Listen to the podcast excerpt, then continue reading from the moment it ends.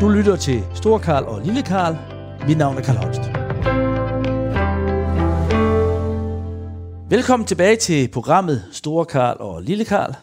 Mit navn er Karl Holst, og min gæst er tidligere borgmester i Fredericia, Thomas Banke. Nu har vi hørt om i den første time, hvor du kommer fra, hvilken fantastisk politisk karriere du havde, hvilket stort håb, lys du var hvad kan man sige, på toppen af din karriere, årsskiftet 2011-2012.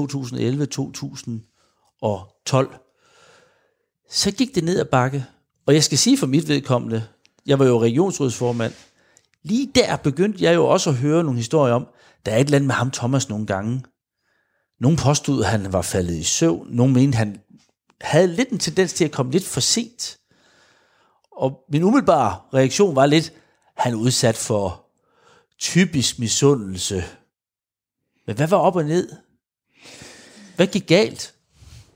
Der gik det galt, at jeg har jo desværre en paradentose øh, sygdom i mine tænder, som jo er irreversibel og vil være tilbagevendende. Øh, så det betyder, at jeg skal stille og roligt øh, bytte alle mine naturlige tænder ud med plast, for at være helt sikker på. Jeg vil godt understrege, at det har ikke noget med tandhygiejne eller mangel på samme at gøre. Det er simpelthen sygdomstilstand. Mm.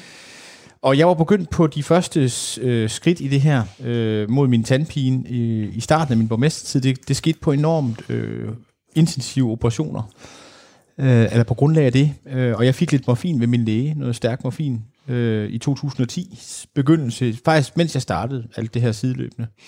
Jeg var meget lidt begejstret for at spise det morfin, for jeg synes, det sænkede mig i mine politiske ambitioner, men, men jeg var anerkendt også, at mine smerter var ret store oven på de her kæmpe operationer. Øh, jeg stoppede med det, og havde nogle piller liggende, som man, nogle, mange mennesker jo har, når de har været i en eller anden medicinsk behandling, som de ikke har spist. I, øh, i maj, den 7. maj, fredag den 7. maj 2010, øh, der, endte, øh, der havde jeg sådan en af de dage og en af de uger, hvor jeg, der havde været enormt mange arbejdstimer. Og jeg havde egentlig lovet min bedre, daværende bedre halvdel, at, at nu skulle vi altså også øh, have en ordentlig aften for første gang i lang tid, hvor vi skulle slappe af sammen. Øh, og hvor jeg skulle være anden borgmester. Det havde jeg sådan set ikke været i fem måneder anden borgmester. Øh, så tigger der den her aftale ind, da jeg lige har iført mig min pyjamas. Jeg er jo så gammel, jeg går over, at jeg går gerne i pyjamas. Øh, og, øh, og jeg, skal, jeg skal ud og holde demokratioplæg i Trollehuset ude i Trællenæsskov i Fredericia for en masse unge mennesker. Og, øh, og det var ikke lige det, der stod højst på dagsordenen på det tidspunkt. Men, men jeg var jo pligtopfyldende og måtte tage den vrede, jeg fortjente, øh, og skyndte mig at klæde om. Og jeg kan ikke forklare, hvad der sker. Men der sker det, at jeg i min underbevidsthed får gravet en nostalgisk erfaring frem for den tid, hvor jeg fik de her øh, smertepræparater, øh, om at det måske nok også var lettere at komme igennem en film uden øh, eller under indflydelse af dem, eller hvad det nu var, jeg kunne finde på at bilde mig selv ind. Og så tog jeg to piller for første gang, uden at have smerter, bare for øh, at prøve og se, om det kunne dulme noget.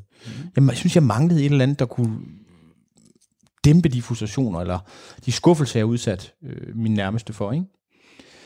Og jeg øh, tog dem og kørte ud til Trollehuset, og de begyndte at virke, da jeg ankom. Det tager en halv times tid fra der, hvor jeg boede til Trollehuset. Og jeg må sige, at altså, det var en god aften for mig, og det var det også for de unge mennesker. Og jeg tror virkelig, de tænkte, de har simpelthen den sejeste borgmester i hele landet, som de nogensinde har mødt. Øh, jeg var derude i mange, mange timer, og jeg var ude og fortælle røverhistorier. Jeg var på skovvandring med dem om natten. Øh, jeg fortalte en masse fortællinger fra dengang, jeg selv var på, i Trollehuset i 3. klasse. Det var en tradition i de frederiциanske folkeskoler at være på lejerskole derude på dage. Øh, og, og jeg kørte jo hjem øh, sådan ret selvindbilsk i min overbevisning om, at det her, det var måske ikke så dårligt igen, øh, når vi nu skal forhandle svære ting, eller hvis der nu er nogle, nogle, nogle ting, der kræver lidt ekstra overskud. Det er vel egentlig fair nok, at jeg, øh, at jeg gør det. Dagen efter var der Garderfestival, øh, hvor jeg skulle ned og høre en masse Gardermusik hele dagen. Altså, det var faktisk en ret kold øh, lørdagsmaj, blæsende. Og jeg gjorde det igen dagen efter, bare sådan lige for at prøve.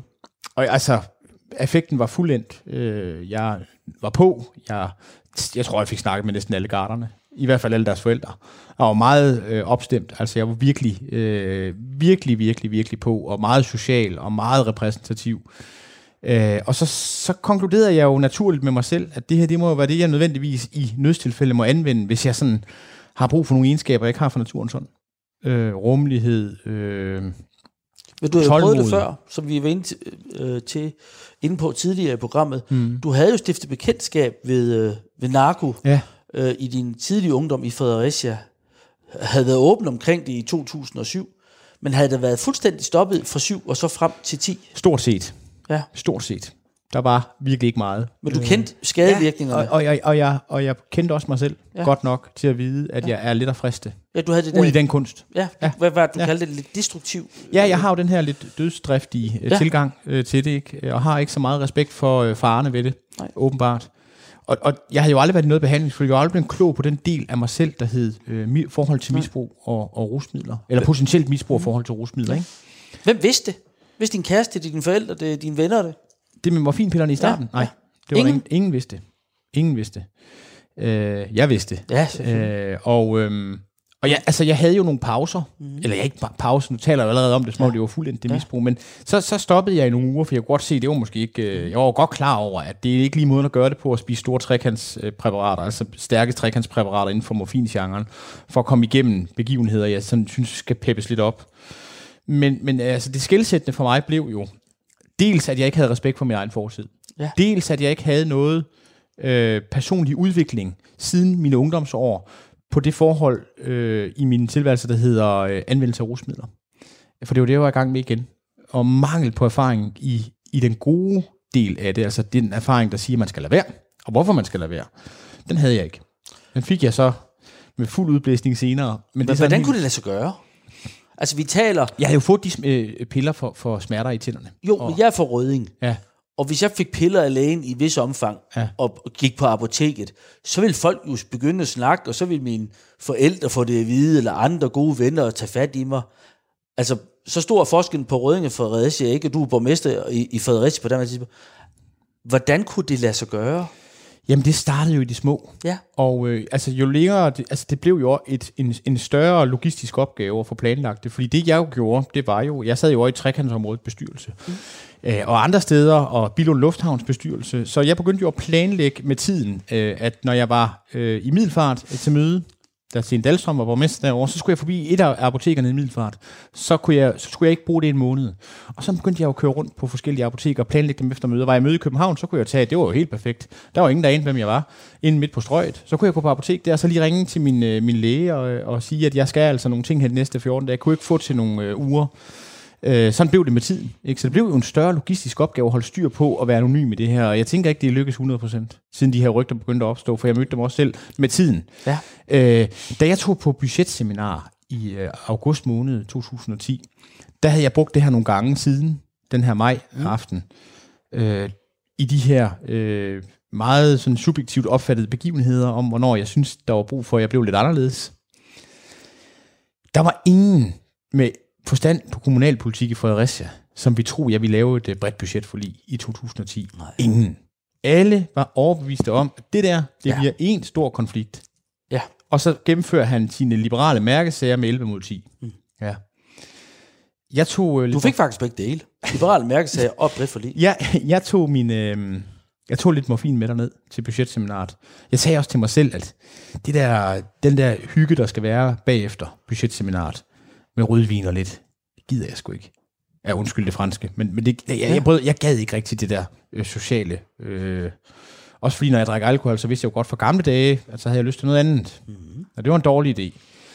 Så tog jeg dem med, og dem kom jeg altså til at spise, inden jeg skulle i gang med at forhandle med de enkelte partier. Og der skete det, at øh, jeg efter en kort forhandlingsrunde fik lavet et forlig. Jeg var meget imødekommende over for både Socialdemokrater og SF og alt andet. Og, og jeg kunne godt forstå, at de også ville have noget med for at kunne stemme for. Øh, og for mig var det vigtigste at holde fast i mine egne mærkesager, så må de jo få lidt af deres. Jeg havde meldt os ud af nogle øh, økologiske ordninger i vores daginstitutioner. Jeg havde meldt os ud af noget, der hed Green Cities, som i øvrigt var et rigtig fint øh, projekt. Der var, ikke, der var altså ikke så meget miljø på dagsordenen dengang, som der er i dag. Det vil jeg godt understrege. Men det havde jeg meldt os ud af. Det var de rasende på mig over. Det skyndte jeg mig at melde mig, altså det aftalte med dem at melde, melde os ind i igen med det samme, og med stor beklagelse. Det var det, jeg kunne, når jeg, når jeg spiste det her.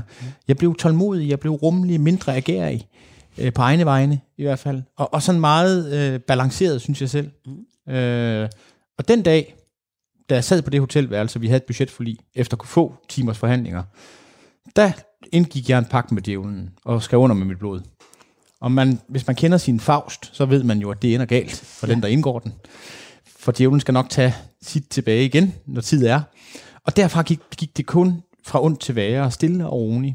Øh, den der definition på, hvornår jeg havde brug for at spise lidt øh, morfinpiller for at blive mere rummelig, det blev en elastik, jeg begyndte at trække rigtig meget i med tiden. Det kan man sikkert levende forestille sig. Øh, ja, for det har vel, det har vel også øh, den øh, uheldige bivirkning, at det kræves mere og mere for ja, at få den samme præcis. virkning. Du skal hele tiden have mere og mere. Jeg måtte skifte lægen 4-5 gange undervejs. Når jeg var utilfreds med min øh, daværende praktiserende læge, så skiftede jeg til en ny. Og fortalte en lang klagesang om, hvor urimeligt jeg blev behandlet. På et tidspunkt i julen 2010, der ringte min daværende læge til mig og sagde, at, at jeg skulle begynde at overveje at gøre noget mere ved de tænder. Jeg troede, det var for smerter. Smerter er jo subjektiv. Mm. Jeg kan jo godt have så mange smerter, jeg har brug for morfin. Men det var uden, løgn, uden, det, uden, Hvad siger du? Det var løgn. Det var fuldstændig løgn. Ja. Det havde det været et halvt år på det ja. tidspunkt. Okay. Uh, og jeg skulle til at overveje, at jeg bevægede mig op på nogle doser i nærheden af hans terminalpatienter. Altså folk, der lå for døden, og havde så mange smerter af kemoterapi og lignende, at, uh, at, at de virkelig skulle have en, altså, de havde en virkelig legitim grund til at blive smertedækket. Øh, det var jeg godt klar over, det var en, øh, det var en træls bemærkning. Det, det havde jeg ikke lyst til at, at vedkende mig, at det var sådan, det var, men jeg vidste godt. Det jeg så gjorde i stedet for, det var, at jeg gik i gang med at lave sådan en lille selvstudie i medicinsk biokemi prøve at finde ud af, om jeg ikke kunne gøre et eller andet for at forstærke morfinpillerne, så jeg ikke skulle have så mange ekstra hele tiden. Så jeg kunne køre på den samme dosis i en periode. Rationere, om man vil. Det er jo sådan meget misbrugsagtigt at tænke på den, den, den måde, ikke? Så fandt jeg ud af på sådan en hjemmeside, øh, at der fandtes noget, der hed benzodiazepiner, nervemedicin, sovemedicin, som forstærkede morfinens virkning. De var simpelthen i skøndans med hinanden, de to præparater, i stand til at forstærke hinandens virkning. Øh, jeg fandt også ud af, at alkohol forstærkede øh, morfinens virkning. Det, det var jeg så godt klar over selv på det tidspunkt. Det var en dårlig idé. Jeg bryder mig ikke om at drikke alkohol. Jeg har egentlig aldrig rigtig gjort det.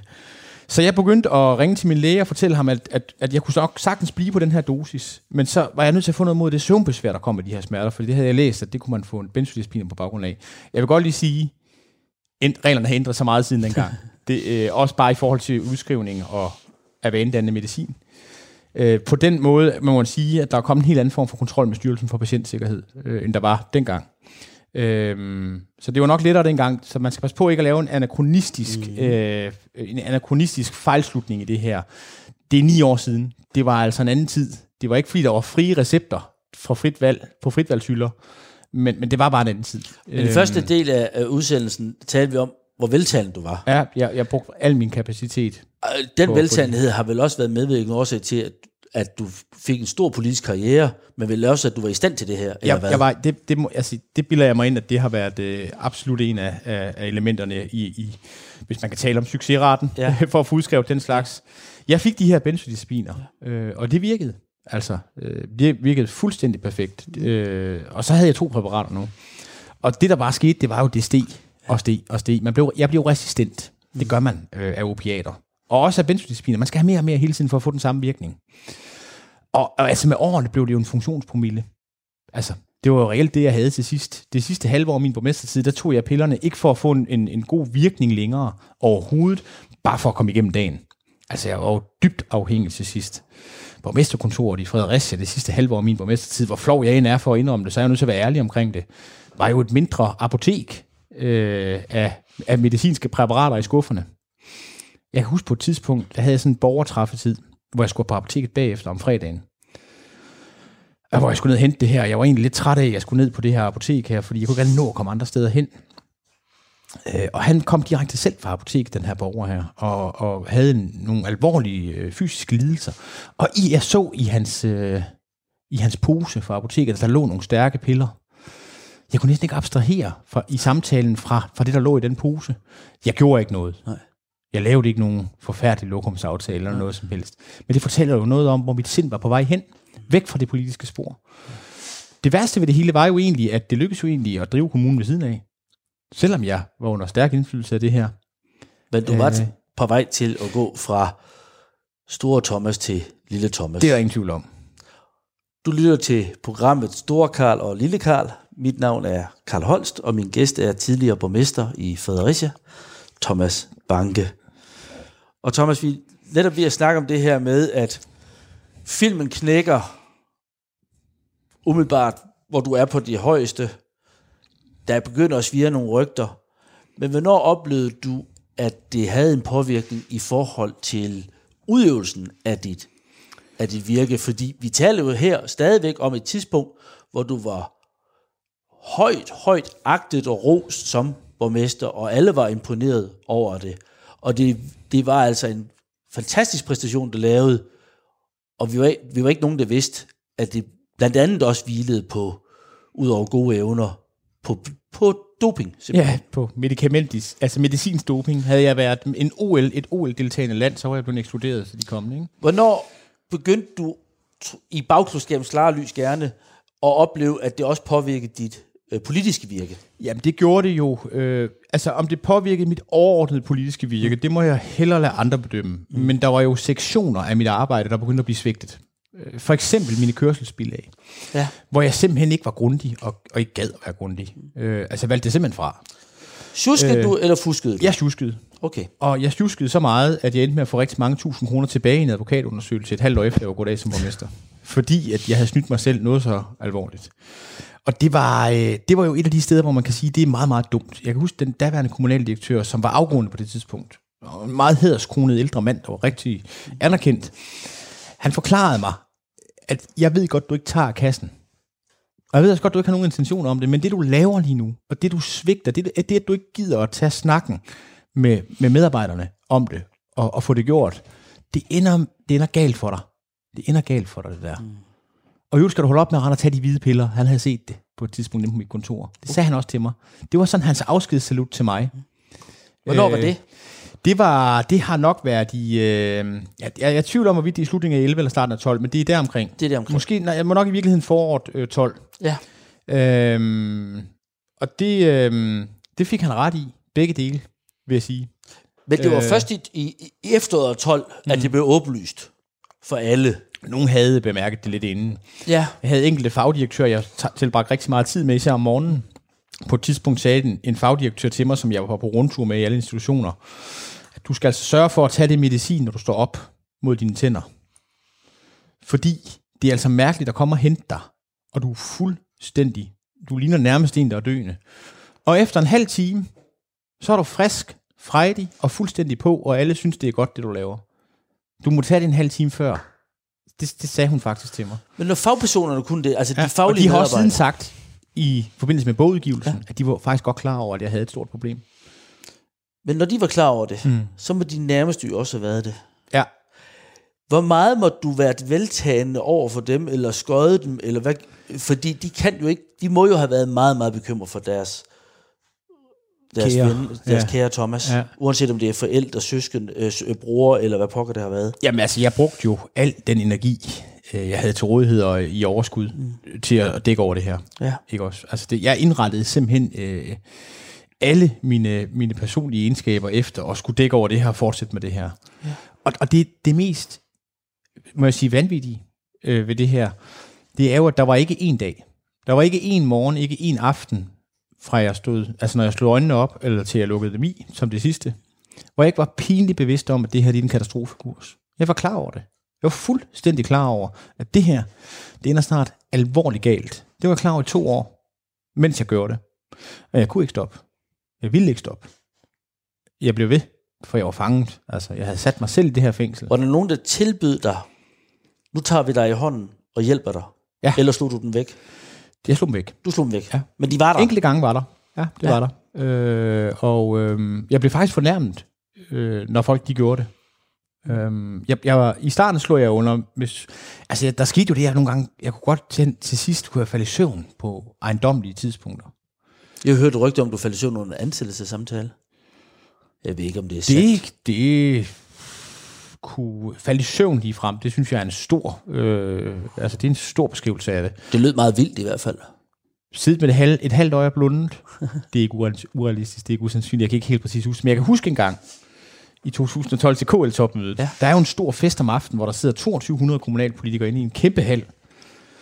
Og der havde jeg sagt til mig selv, at, øh, at, øh, at jeg, øh, jeg måtte hellere... Øh, lige præcis den dag havde jeg rent faktisk tandpine. Det ved den daværende gruppeformand i Venstre også, fordi jeg spurgte ham, om ikke jeg kunne blive hjemme. Jeg vil gerne blive hjemme. Jeg har ondt i tænderne. Det blev vi enige om, det var en dårlig idé, et dårligt signal at sende til delegationen. Øh, så jeg tog med. Jeg sagde så til mig selv op på mit hotelværelse, den her aften, her, der drikker de alligevel alle sammen en masse rødvin. De bemærker ikke, hvis jeg er lidt for påvirket af det her. Så jeg tog så hatten passet for at komme af med min... Altså problemet var jo på det tidspunkt, havde jeg spist så meget, at jeg kunne slet ikke komme af med mine smerter mere, uden nærmest at tage for meget. Du er blevet immun over for Simpelthen. det. Ja. Jeg var blevet resistent og immun, ja. Og, og der, øh, der, der skete der simpelthen det, at under KL's øh, galamiddag, øh, jeg tror lige, jeg kan ikke huske, om det var Frank Vam, der var på som stand-up, øh, og, og der, der, der lagde jeg mig til at sove. Det er siden blevet udlagt som om, at jeg faldt med hovedet ned til tallerkenen, Okay. som den pinlige onkel Ja. til julefrokosten. Det passer ikke. Nej. Jeg har ikke slået mit hoved ned i nogen tallerken. Jeg lænede mig stilfærdigt og venligt tilbage og lukkede øjnene. Men det er jo ikke normalt, at Danmarks yngste borgmester sidder som den eneste blandt 2200 kommunalpolitikere og sover kl. 18.30 under gallermiddagen. Så nogle episoder var der begyndt at være. Vi var på ekskursion i byrådet, hvor vi skulle ned og se nogle, en havn i efteråret 2012. Der sov jeg fra start til slut i bussen. Jeg kunne simpelthen ikke holde. Og de episoder var der begyndt at ind, ind, indlejre sig. Men du havde jo forfængeligheden. Vi var inde på det tidligere. Agerigheden, viljen. Her også viljen til at kunne performe. Hvorfor var det så ikke noget, der sagde i dig? Eller det var det måske også, men, men hvad, hvad var det så, der gjorde, at du ikke gjorde noget ved det? Sagde, det kan jo ikke nytte noget, jeg sover, når jeg nu gerne vil være den, ja, det, det her store håb og Fredericia-model, og hvad ved jeg. Altså, Jamen, forstår du, hvad jeg mener? Jeg forstår udmærket, hvorfor gjorde du ikke noget, du vidste det. Og det, var, og det, og det gjorde jeg, jeg vidste. KL topmøde, Ja, jeg var helt klar over, at det var hvor, hvor jeg selv var til stede, Ja, øh, og hørte rygterne. ja. Gav det ikke der en, hvad hedder sådan noget, aha-oplevelse? Det er bare en lille en. Det, jo, men aha-oplevelsen blev hurtigt forvandlet til, nu skal jeg gøre noget mere for at skjule det. Okay, på den måde. Øh, og, og, og jeg- altså, jeg tror simpelthen, jeg var bange. Ja. Jeg var bange for at gå i behandling. Jeg var bange for, hvad konsekvensen ville være ved at blive den, der, den offentlige, altså den borgmester, der skulle i behandling, øh, i misbrugsbehandling. Jeg havde en enorm frygt øh, for, hvad der skulle blive af mig, hvis jeg gik i behandling. Det, så, så, så, så makaber var min tankegang. Og vi vidste jo ikke noget på det daværende tidspunkt. Mm. Men det blev mere eller mindre offentligt kendt i hvad? November 2012? Ja. I sammenklang med en bilagssag, I samklang med som man en ikke kan lide Venstre, Ja, af historiske spor. ja. Ja. Prøv at fortælle mig, øh, hvordan du oplevede det, og hvad det var, der var op og ned i sagen, da din gruppeformand kommer til at lave en fejlsending af en mail. Jeg bliver ringet op en, øh, jeg tror det er en november aften. Der er altså korrespondencer i gang på det tidspunkt, jeg ikke kender til blandt byrådsmedlemmer, hvor de vil gøre noget for at hjælpe mig. Det er faktisk hjælpsomme korrespondencer. De kan godt se nu, det vil være galt. Øh, han ringer mig op og siger, det er jo altså en, jeg har arbejdet tandem tæt sammen med i mange år det på det tidspunkt her. Han siger følgende, jeg husker det fuldstændig som var det i går, eller som var det for en time siden. Jeg er bange for, at jeg kommer til at ødelægge din politiske karriere. Han er kommet til at sende en mail til VLR, et lokalt radiomedie, øh, som skulle være sendt til nogle af Venstres betroede, øh, om at øh, jeg har et øh, problem, og vi skal have hjulpet mig i en eller anden form for behandling. Noget i den retning.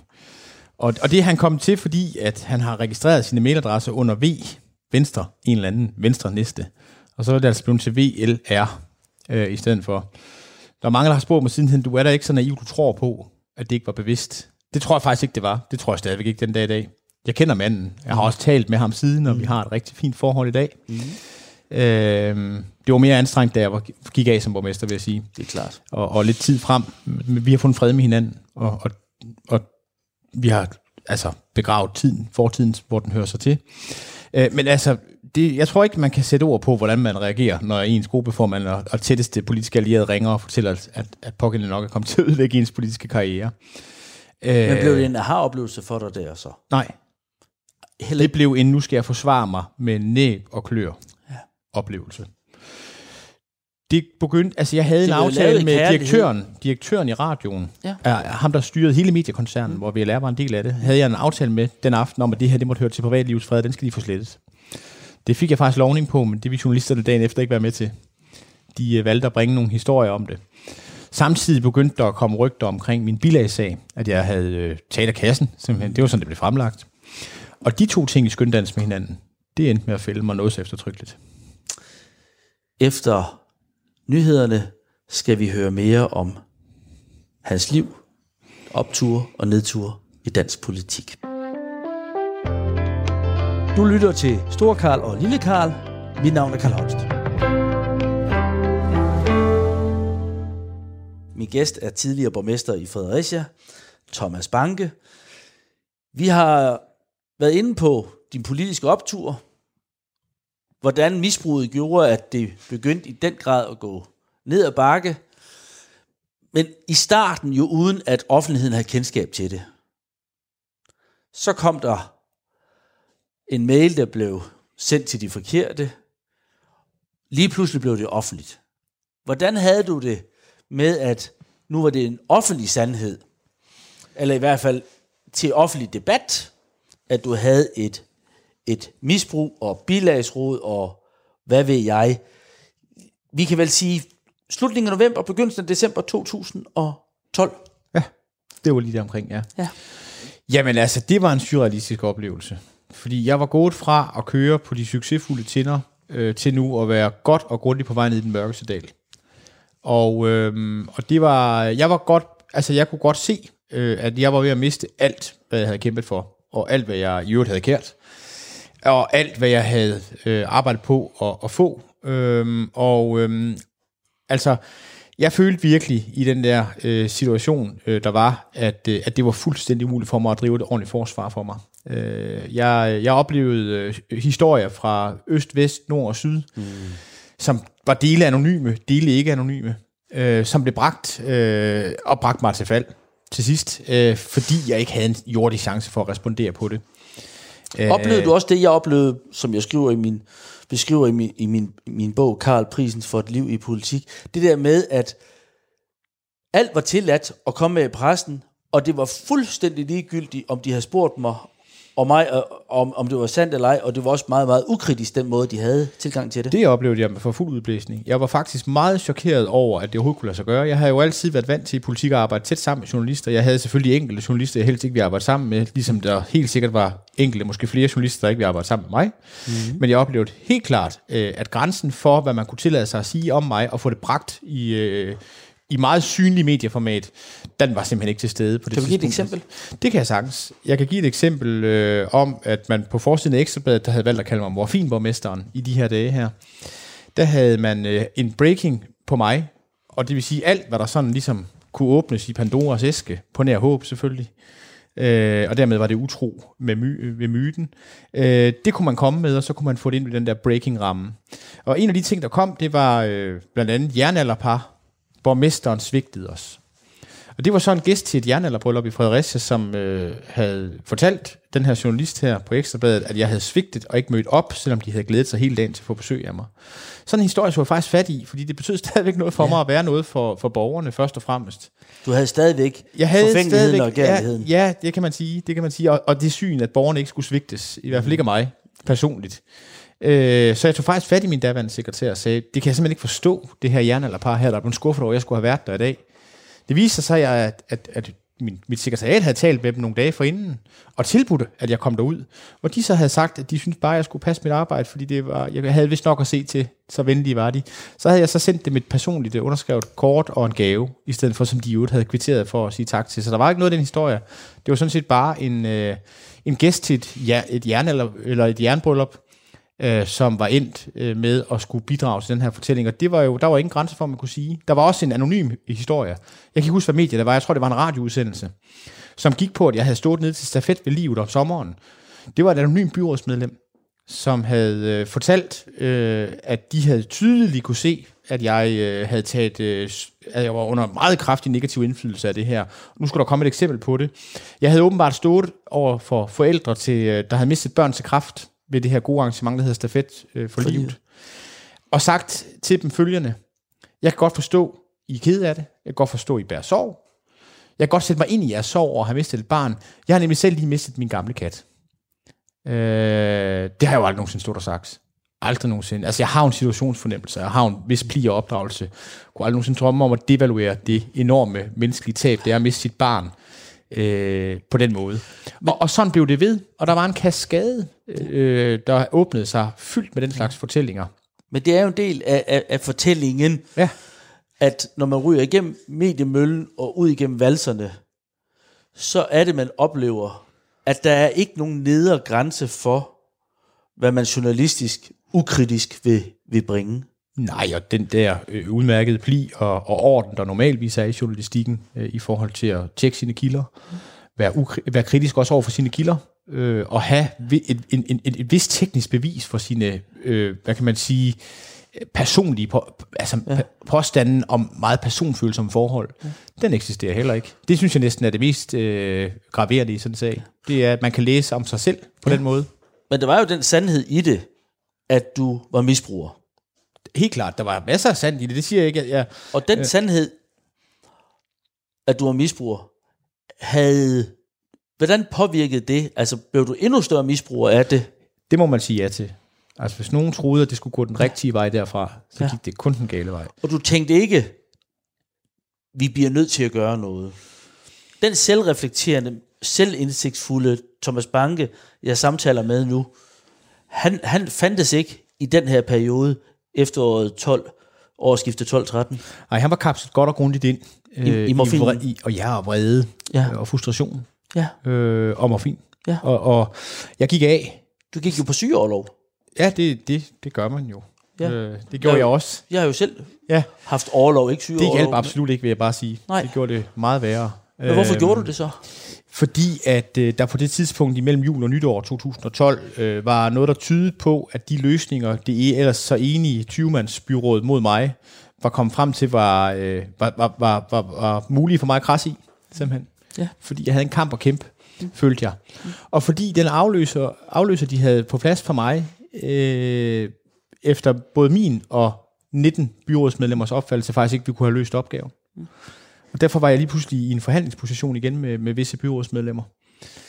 Øhm, det, øh, altså, så tog jeg en sygeoverlov for at prøve at ånde ud. Ej, det lød meget, meget forkert. Mm. For at ånde, mm. ikke ånde ud. Nej. Øh, Men det var jeg tæt på. på For luft. ja, for at få lidt luft og få et ja. åndehul. Ja. Og få lidt overskud tilbage. Ja. Øhm, og øhm, Det må have været en forfærdelig jul, du havde der. det var en meget, meget, meget trist jul, men min overlevelsesstrategi var jo at spise enormt meget morfin. Ja. Øh, og enormt mange benzodiazepiner. Men ja, altså, det var det totale tæppefald. Det er umuligt at beskrive for mennesker, der ikke har prøvet det. Ja. Det var at gå fra det ene sekund og være den, som alle vi snakke med, den, som alle så op til. Ej, ikke alle så op til, men, men du ved, hvad jeg mener. Jeg tror, de fleste kan sætte sig ind i, hvad jeg mener. Øh, til at være en stor misbrugende klovn, som fik alverdens kælenavne og øgenavne øh, på både godt og ondt øh, i alle mulige medier. Øh, og jeg tror ikke, man kan beskrive øh, med ord, øh, hvilken følelse man går i seng med i de dage, øh, og man tager med sig i sine tanker. Min overlevelsesstrategi blev, blev at spise endnu mere, øh, endnu flere medicamenter, så jeg simpelthen kunne overleve og komme igennem. Mm. Altså jeg tror faktisk rigtig mange misbrugere, det er der også meget forskning og videnskab, der tyder på, jo i bund og grund gør det, når de kommer langt nok ud for at overleve, og for at undgå at se virkeligheden i øjnene. Mm. Det var det i hvert fald for mig på det tidspunkt. Det værste, man kunne have præsenteret mig for i januar 2013, det var virkeligheden, som den nogle gange var. Men den, virkeligheden var jo den, at du meddelte, du kom tilbage. Ja, det skulle jeg aldrig have gjort. For det var en kort. Det må man sige ja til. Det var et meget, en meget, meget kort genkomst. Hvordan oplevede du det, og hvordan oplevede du øh, tidligere venners reaktion herunder også partiet? Det parti, du har været medlem Jeg tror, hvis jeg skal være venlig, så vil jeg sige enorm afmålthed. af. Ja. Ja, der var en, øh, der var en klar distance. Øh, der var nogen, som kærede sig, ja. men alle var bekymret. Men altså i november 12, der bliver du valgt til Venstres hovedbestyrelse igen. Mm. Med et kanonvalg. Og i januar 13, der oplevede du, at de er afmålt.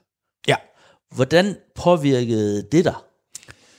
Kunne du, havde du en distance til altså, at sige, sådan er det, eller, eller blev du påvirket af, negativt af det? Jamen, jeg blev... Øh, det, det, var, altså, det bliver et, et svar, der er de radikale øh, færdigt. det bliver både over, ikke? Ja. Øh, fordi selvfølgelig kunne jeg godt forstå med min daværende tilbageværende rest af sund fornuft, at sådan måtte det være, og sådan ville jeg måske også selv have gjort.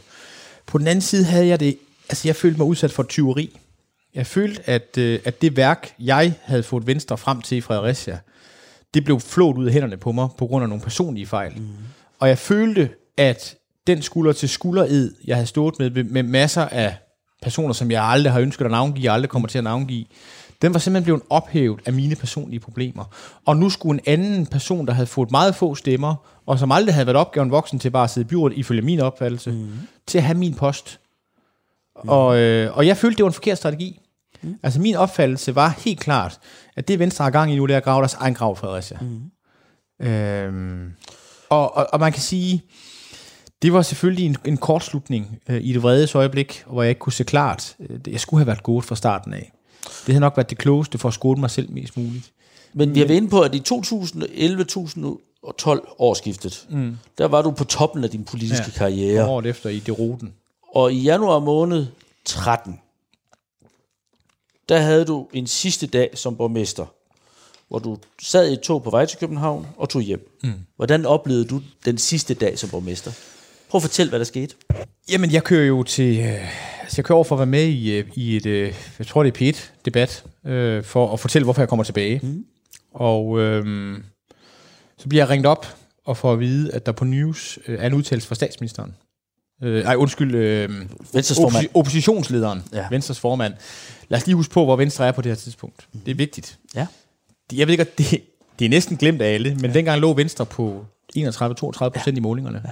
Helle thorning Schmidt var statsminister og beskyldt for løftebrud igennem et tæppe, tæppebombardement af, jeg ved ikke, hvor mange antal dage, hvor det var blevet nævnt. Ja. Øh, Lars Løkke stod ikke bare til at blive statsminister, han stod til at blive øh, en meget, meget sikkert valgt statsminister. Alt under 30 procent i Venstre var uacceptabelt på det tidspunkt af i meningsmålingerne. Det er jo, det er jo en tid, som føles uendelig længe tilbage. Øh, Så der var nok en vis, øh, jeg kunne forestille mig, der var sådan en vis, eller der var en vis øh, overfølsomhed over for bilagssager, der kunne ødelægge det her gode partis mm-hmm. meget udmærkede kurs. Mm. Og ikke mindst over for personen Lars Løkke, som jo selv havde visse erfaringer som tidligere indrigs- og sund- eller tidligere amtsborgmester, mm. og da han var indrigs- og sundhedsminister ja. med den slags sager. Så jeg skulle altså ikke komme her og skabe øh, spedalsk smitte ud over hele partiet nu. Og det oplevede jeg jo øh, ved, at jeg hørte i news, at han udtalte noget i retning af, at man kan ikke være borgmester, når man har uro i den slags ting. Noget i den retning blev Ja. sagt. Der var jeg klar over, at der var slagslået. Nu er det slut. Det var min politiske dødserklæring, der kom der. Og så vendte øh, du på banegården. Jeg skyndte mig på, øh, jeg blev ringet op af Venstres daværende pressechef og fik at vide, at jeg skulle prøve at komme udenom de journalister, der vi går ombord i toget. Mm. Så jeg tog et regionaltog, det, det lurede de ikke. Det er egentlig utroligt, Ja. øh, men det gjorde de ikke. Og kørte selv hjem og, og meddelt øh, pressechefen i Fredericia Kommune, ønskede et pressemøde kl. 16 præcis, og så måtte hun jo se, hvor mange der var interesseret i at komme. Jeg går af. Det var det, jeg meddelte. Sagde farvel til forvaltningen, øh, og havde egentlig et okay overskud på, på pressemødet, synes jeg selv. Det var et fremragende pressemøde til betragtning af Af den tilspidsede situation. den tilspidsede ja. situation. Og ganske velbesøgt for Ja, det må man sige. taget betragtning. Aldrig nogensinde har byrådssalen haft så mange journalister med fokus på borgmesteren. Men det var der der. Var du dopet på, under det pressemøde? Ja. Ja, jeg var påvirket, ja. Ja. Det var jeg. Det var jeg. Ja, så det du stod i en påvirket tilstand og sagde til, til offentligheden, at ja, du havde haft nogle problemer med smerter i tænderne, mm. men at kalde dig morfinmisbruger, det var at gå langt over stregen. Ja, det er nok noget i den retning, jeg har sagt. Ja. Det er nok.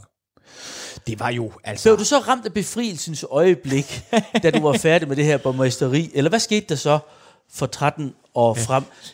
Det vil jeg gerne høre om, og det vi hører, det er programmet Store Karl og Lille Karl. Mit navn er Karl Holst, og min gæst er tidligere borgmester i Fredericia, Thomas Banke. Hvordan havde du det, da du havde sagt farvel som borgmester? Befrielsens øjeblik, det er vist et spørgsmål om, hvem man spørger, hvad befrielsens øjeblik består af. Jeg øh, øh, røg ned i sølet. Øh, John Mogensen har sunget. Var du ikke det? Ned, jo, jeg røg rigtig langt ned i møget. Ja. Ja. De næste to år, godt og vel. Øh, jeg blev isoleret. Øh, min daværende øh, forlovede kæreste øh, forlod mig. Øh, alle forsøgte at hive mig op. Det lykkedes ikke. Øh, Var der nogen fra partiet, der tilbød dig hjælp? Ja, det var der faktisk. Det gjorde kommunen også. Ja. Øh, men der var også rigtig mange i partiet, jeg ikke snakkede med mere. Ja. Og nogle af dem har jeg ikke snakket med siden. Mm. Øh, og sådan er det jo. Ja. Øh, jeg oplevede jo det der totale tæppefald, mm. hvor man fra den ene dag går fra mening med livet, mening med karrieren, en mening med tilværelsen, sådan på et helt overordnet filosofisk plan, og alt andet, karrieremæssigt og så videre, til ingenting. Mørkt. Mørke øh, og tavshed. Øh, og ikke mindst spedalskhed. Jeg blev smidt ud af hovedbestyrelsen ja. øh, på en mærkelig manøvre, teknisk manøvre. Altså, på to måneder gik jeg fra at være en, som man altid kunne bruge til at stille op foran sig, hvis der skulle siges noget begavet, eller forsøges at siges noget begavet om den, det kommunale, ja. det kommunalpolitiske venstres mærkesager, og måden, hvorpå man skulle agere på som en, en driftig kommune. Man kan vel godt sige det på, så på, på, på den klare måde, at hvis der var en venstre kommunalpolitiker, borgmester eller ej, der kritiserede noget venstrepolitik på Christiansborg, Så kom så jeg. ringede man til Thomas og sagde, forsvar os. Det er rigtigt. Ja. Det gjorde jeg meget ofte. Og lige pludselig så du det ikke.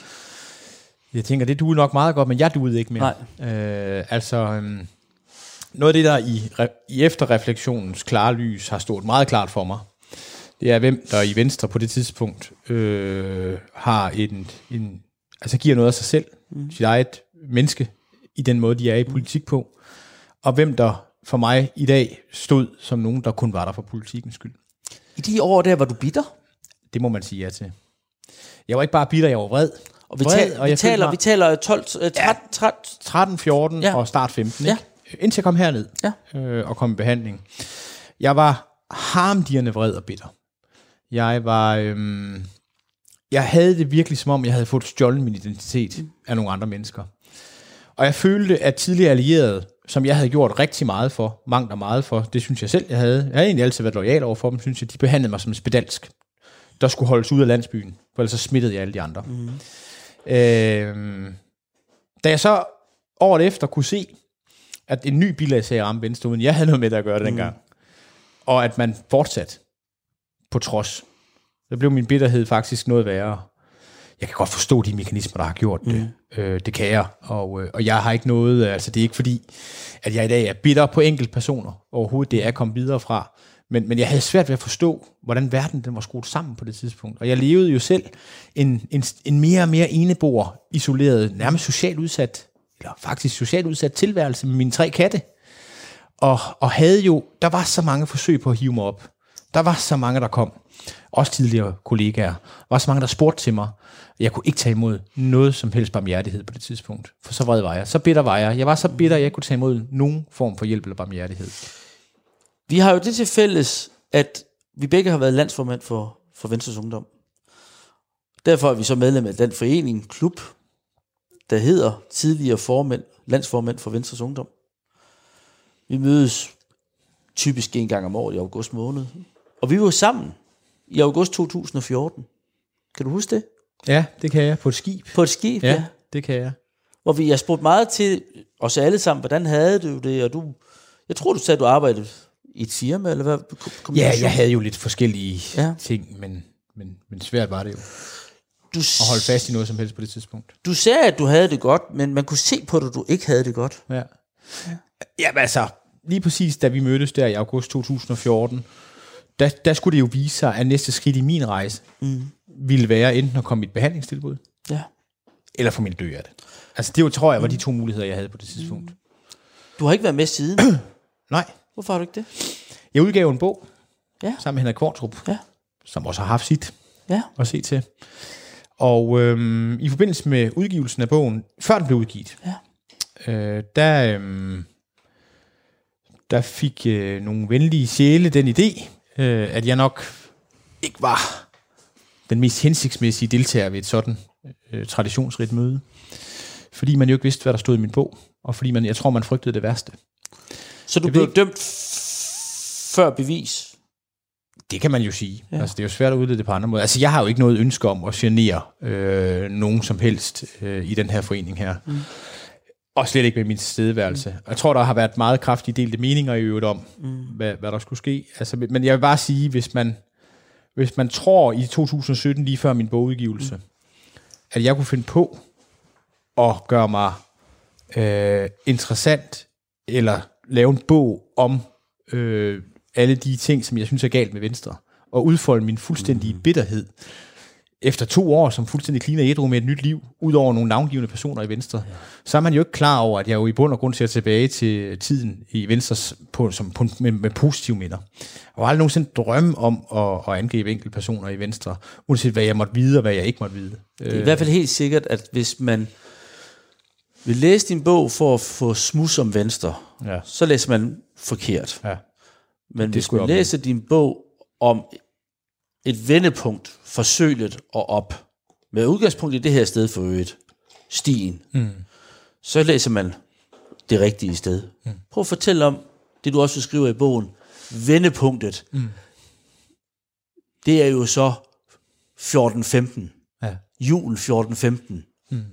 Det redder vel dit liv, Thomas, gør det ikke Det gør det jo. Øh, jamen det gør det. Altså, fordi jeg har jo besluttet mig for i december øh, 2015, at det her det er så miserabelt, det liv, jeg er kommet til at leve, og jeg har været så meget på toppen, og nu er jeg så meget på, i bunden, Ja.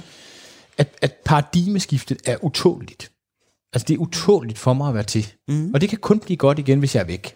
Så jeg begynder jo faktisk i ramme alvor øh, at overveje, hvordan jeg kan øh, tage, tage mig selv af dage. Øhm, og, og det gør jeg jo øh, heldigvis ikke, fordi jeg er jo tilpas stor kujon, viser det sig til ikke at gøre det.